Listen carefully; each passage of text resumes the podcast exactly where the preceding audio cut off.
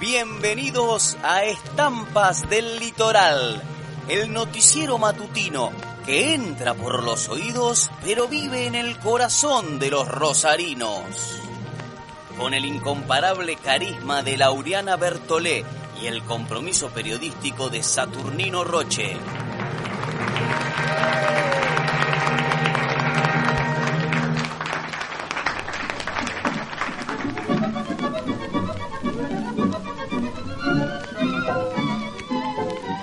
Buenas noches.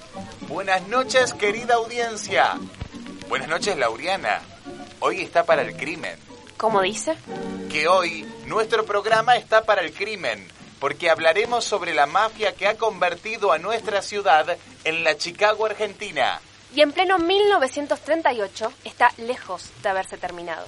Si bien el máximo capo mafia Chicho Grande fue expulsado de la Argentina, el otro gran capo, Chicho Chico, continúa siendo el criminal más buscado de todo el país. Pero sobre este último tenemos novedades.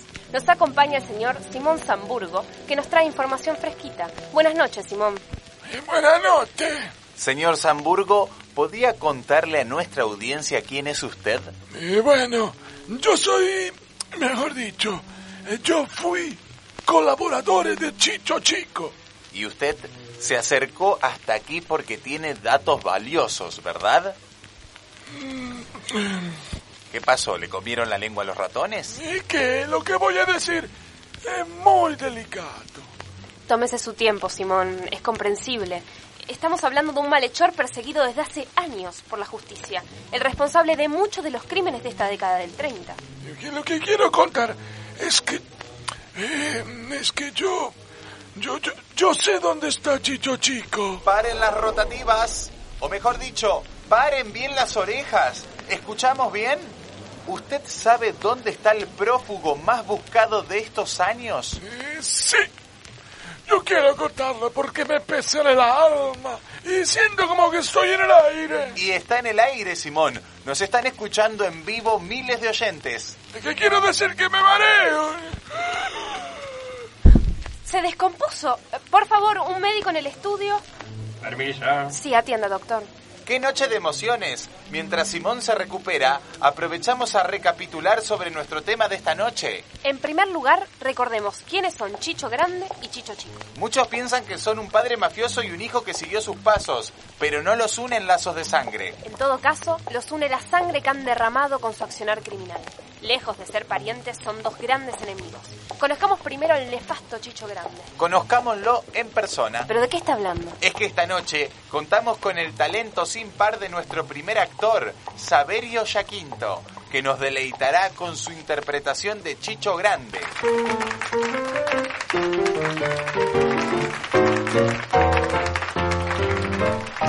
Buenas noches, don Chicho. Buenas noches.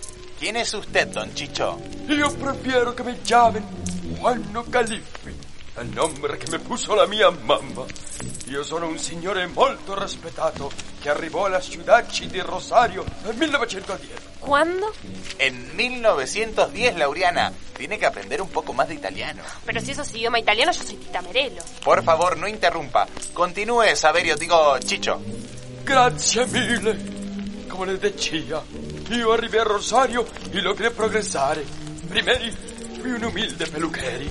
Dopo aprì una fonda. Ma tardi tuve una bodega en San Juan e una mueblería en Buenos Aires. Pero ante todo, io sono un inversore. ¿Y cómo consiguió todo eso, don Chicho? Le voy a contar en confianza. La fonda era una fachada donde organizaba asalto e robo. La bodega de San Juan me la quedé de forma non santa. Y lo de inversore, eh, inversore en secuestro y extorsione. Increíble lo que nos cuenta. Sí, increíble que un capo mafia se confiese de esa manera. Tomemos este asunto con seriedad, por favor. Laureana, lo que hace Saverio es tomarse una licencia artística. Más rigurosidad frente a un tema de este tenor. Esta caricatura de mafioso no revela nada sobre el complejo entramado de la mafia local. A ver, Laureana, ¿qué es lo que se nos escapa? Un mafioso como Chicho Grande no se convierte en quien es sin contactos. Por ejemplo, ¿Sabe cómo obtuvo la ciudadanía argentina? No debe ser nada de otro mundo. Pero para un personaje oscuro como él, fue clave la mediación del diputado provincial Héctor López. Laureana, está manchando a un representante de nuestro pueblo. ¿Y sabe por qué se hacía pasar por un señor honesto? Porque la policía acreditó erróneamente que carecía de antecedentes delictivos. Un error lo comete cualquiera. No levantemos un manto de sospecha sobre nuestra policía de probada rectitud. Y ahora, yendo a los negocios, ¿sabe cuál fue su contacto inicial? Cayetano Pendino, constructor de obras y rentista de reconocida influencia en el AMPA. Ah, no, no se lo voy a permitir. ¿Cómo puede sembrar sospechas sobre el empresariado local? ¿Qué van a pensar nuestros auspiciantes? Es que es la pura verdad. Chicho Grande se hizo poderoso gracias a la política, la policía y los empresarios. En todo caso, hablamos de unas pocas manzanas podridas. Bueno, bueno, bueno, pero miren quién se despertó. Nuevamente está con nosotros Simón Zamburgo, hombre cercano a Chicho Chico, que nos iba a contar sobre su paradero. ¿No es así, Simón? Eh, sí. Eh, justo los escuchaba hablar de Chicho Grande. Em, y lo que le voy a contar tiene que ver también con él. Por favor, esclarezcanos la relación entre Chicho Chico y Chicho Grande. Eh, Chicho Chico eh, llegó a la Argentina a principios del 30. Decía ser un enviado de la Casa Central en Sicilia para unir a los miembros de la mafia en Rosario. Y esa idea disgustaba a Chicho Grande. No, eh, por el contrario. En principio Chicho Chico y Chicho Grande eran amigos y Chicho Chico se valió de él para hacer relaciones. ¿Y entonces cómo surge la rivalidad? Eh, que yo, em, que fui uno de los primeros contactos de Chicho Chico, sabía la verdad. Su plan oculto era adueñarse de la mafia rosarina y desbancar a Chicho Grande. Ah, un criminal de dos caras. Sí, de varias caras. Su nombre real era Francisco Marrone y no era ningún enviado. Por el contrario, era un prófugo de la justicia italiana perseguido por varios crímenes. Un farsante.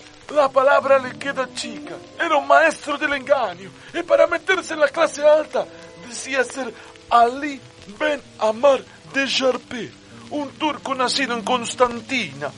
Con ese cuentito terminó conquistando a María Esther Amato, una mujer de una familia muy bien ubicada. ¿En qué sentido lo dice? María Esther tenía tres hermanos.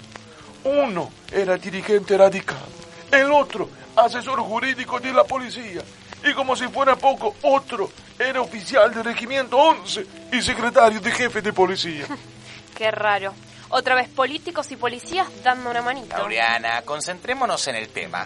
La cuestión es que Ali Benamar de Jarpé, o mejor dicho, Francisco Marone... Digámosle Chicho Chico, que si no los oyentes se le va a armar una ensalada en la cabeza. Eh, bueno, la cuestión es que Chicho Chico consiguió que los mafiosos más influyentes se pusieran a su disposición e incluso lo llamaran Don. Se valió de una nueva generación de criminales eh, para cuestionar a Chicho Grande, pero algunos miembros de antes como Cayetano Pendino y no estaban de acuerdo, ¿Y cómo dirimieron esas diferencias? mandándolos a ver crecer la zanahoria desde abajo. Me imagino la reacción de Chicho Grande. Imagina bien, Cayetano Pendito había sido su mentor. La mafia rosarina quedó partida en dos grupos. Encima, Chicho Chico avanzó con secuestro y extorsiones. La competencia en el negocio se ¿Y complicaba. cómo terminó todo este asunto? Porque a casi una década sigue el misterio. Eh, Bueno, eh, justamente eso le quiero contar. En abril de 1932, el Chicho Grande invita a Chicho Chico a su casa en Buenos Aires. Había que juntarse, hablar, porque tanta violencia era mala para los negocios. Y la policía no iba a poder seguir haciéndose la distraída, ¿vio? Y cuando Chicho Chico llega a la casa, lo recibe Rosa Alfano, la mujer de Chicho Grande, y su hija, Agatha Califi. Una especie de recepción familiar Espere, que... espere un momentito, Simón. Lauriana, ¿puede atender? ¿Qué soy yo, su secretaria? Estamos frente a una confesión muy importante. La próxima atienda usted, no me gusta que me sargenteen. Buenas noches, ¿quién habla? Soy Agatha Galifi. La mismísima hija de Chicho Grande. La misma. Los escucho atentamente y no quiero que se manche el nombre de mi padre. Más de lo que está. No pienso responder a su chicana. Solamente quiero decir a Simón que tenga cuidadito con lo que piensa contar. Cualquier calumnia sobre mi querido padre se come un juicio que ni se imagina. Por favor, saquemos a esta señora del aire. Simón, retomemos lo que nos contaba. Eh, ah, mm, eh, eh, yo quisiera ir al baño. Justo ahora. Sí, sí, es urgente. Simón, Simón, no quiero creer que usted se deja amedrentar por esta chirusa. No, no, no, faltaba más. Es que es en serio, tengo una urgencia. Bueno, bueno, a ver que alguien lo, acustó, lo acompañe al baño. Mientras quiero decirle a Agatha Galifi que en esta radio no le tenemos miedo. Lauriana, tampoco se haga la Es compadrita, que ¿eh? demasiada paciencia se le ha tenido a estas lacras durante mucho tiempo. Por suerte los tiempos cambian y hoy Chicho Grande no pisa suelo argentino. Se fue sin haber sido condenado y mientras tanto cometió decenas de crímenes a la vista de todos sin que nadie haga nada y ahora tira su retoño, que más que retoño es una flor de la mafia, llamándonos la atención, lo que faltaba. Cálmese, Lauriana. No me calmo nada, ya que Agatha Galifi cree que su padre es un santo, vamos a mostrarle lo que denunciaba en el año 1932 nuestro colega del diario Crítica, el recordado Silvio Alzogaray. Operador, por favor, compártanos el archivo. Señores ciudadanos, soy Silvio Alzogaray, desde el diario Crítica. Sé que están acostumbrados a leer mis palabras, pero hoy creo indispensable que escuchen mi voz. Porque no podemos tolerar más a Chicho Grande. ¿Quién podrá detenerlo? Seguramente no la policía de Rosario, convencida de que es el amo de la ciudad que puede disponer de la libertad de los ciudadanos. Y eso, a pesar de sus robos y asaltos comprobados, de las acusaciones por estafa a través de su compañía maderera. Recordemos que su denunciante murió apuñalado en la calle por un desconocido que todos sabemos a quién respondía. ¿Y cuál fue la condena para Chicho Grande? Que el Jockey Club no lo dejara presentar sus caballos en Palermo. Y ahora, en pleno octubre de 1932, no quedan dudas de que Chicho Grande es la mano negra detrás del secuestro del médico Jaime Fabeluques. Me pregunto si algún día se hará justicia. Se nos pone la piel de gallina de pensar que no solo no se hizo justicia, sino que unos días después Silvio Alzogaray moriría asesinado en manos de rufianes enviados por Chicho Grande. Sin dudas, un terrible suceso. Pero a diferencia de lo que usted cree, Chicho Grande recibió su merecido. ¿En serio? ¿Cuál fue su máximo castigo? Ser deportado de Argentina. ¿Y el motivo? ¿Quiere que se lo recuerde? Ser el autor del secuestro del siglo, suceso nefasto que terminó con el asesinato del estudiante de medicina Abel Ayerza. Pero Laureana, claro. ¿Cómo no me voy a acordar? Aquel secuestro del famoso malentendido. No sé qué le causa gracia. Disculpe, disculpe, no es que me cause gracia.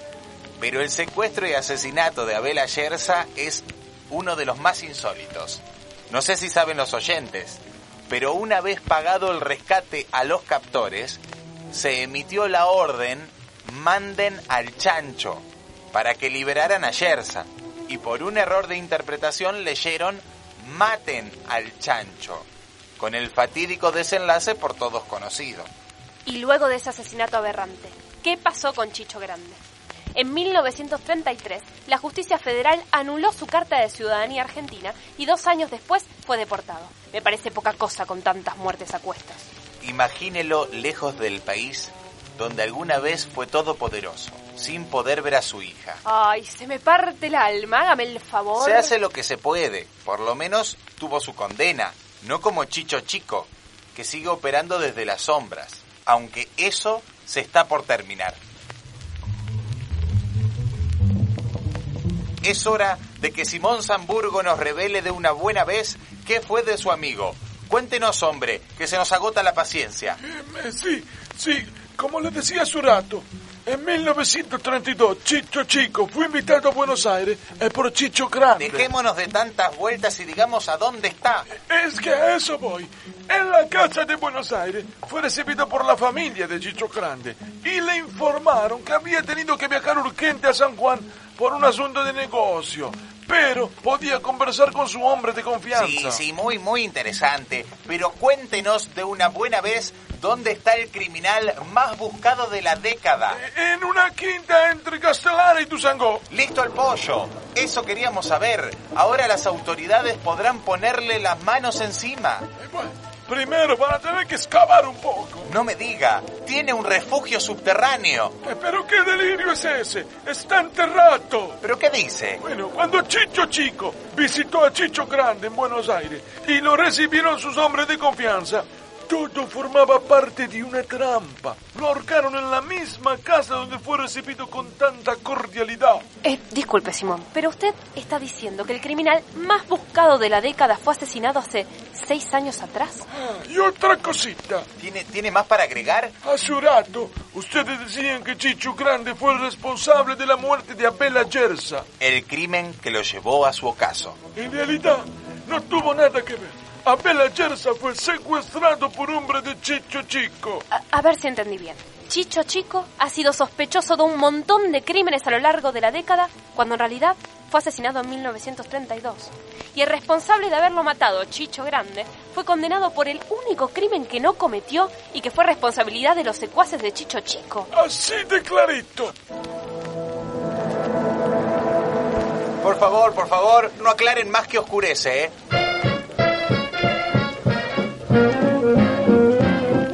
Esto ha sido todo por hoy. Nos reencontramos mañana con el placer renovado de su grata compañía.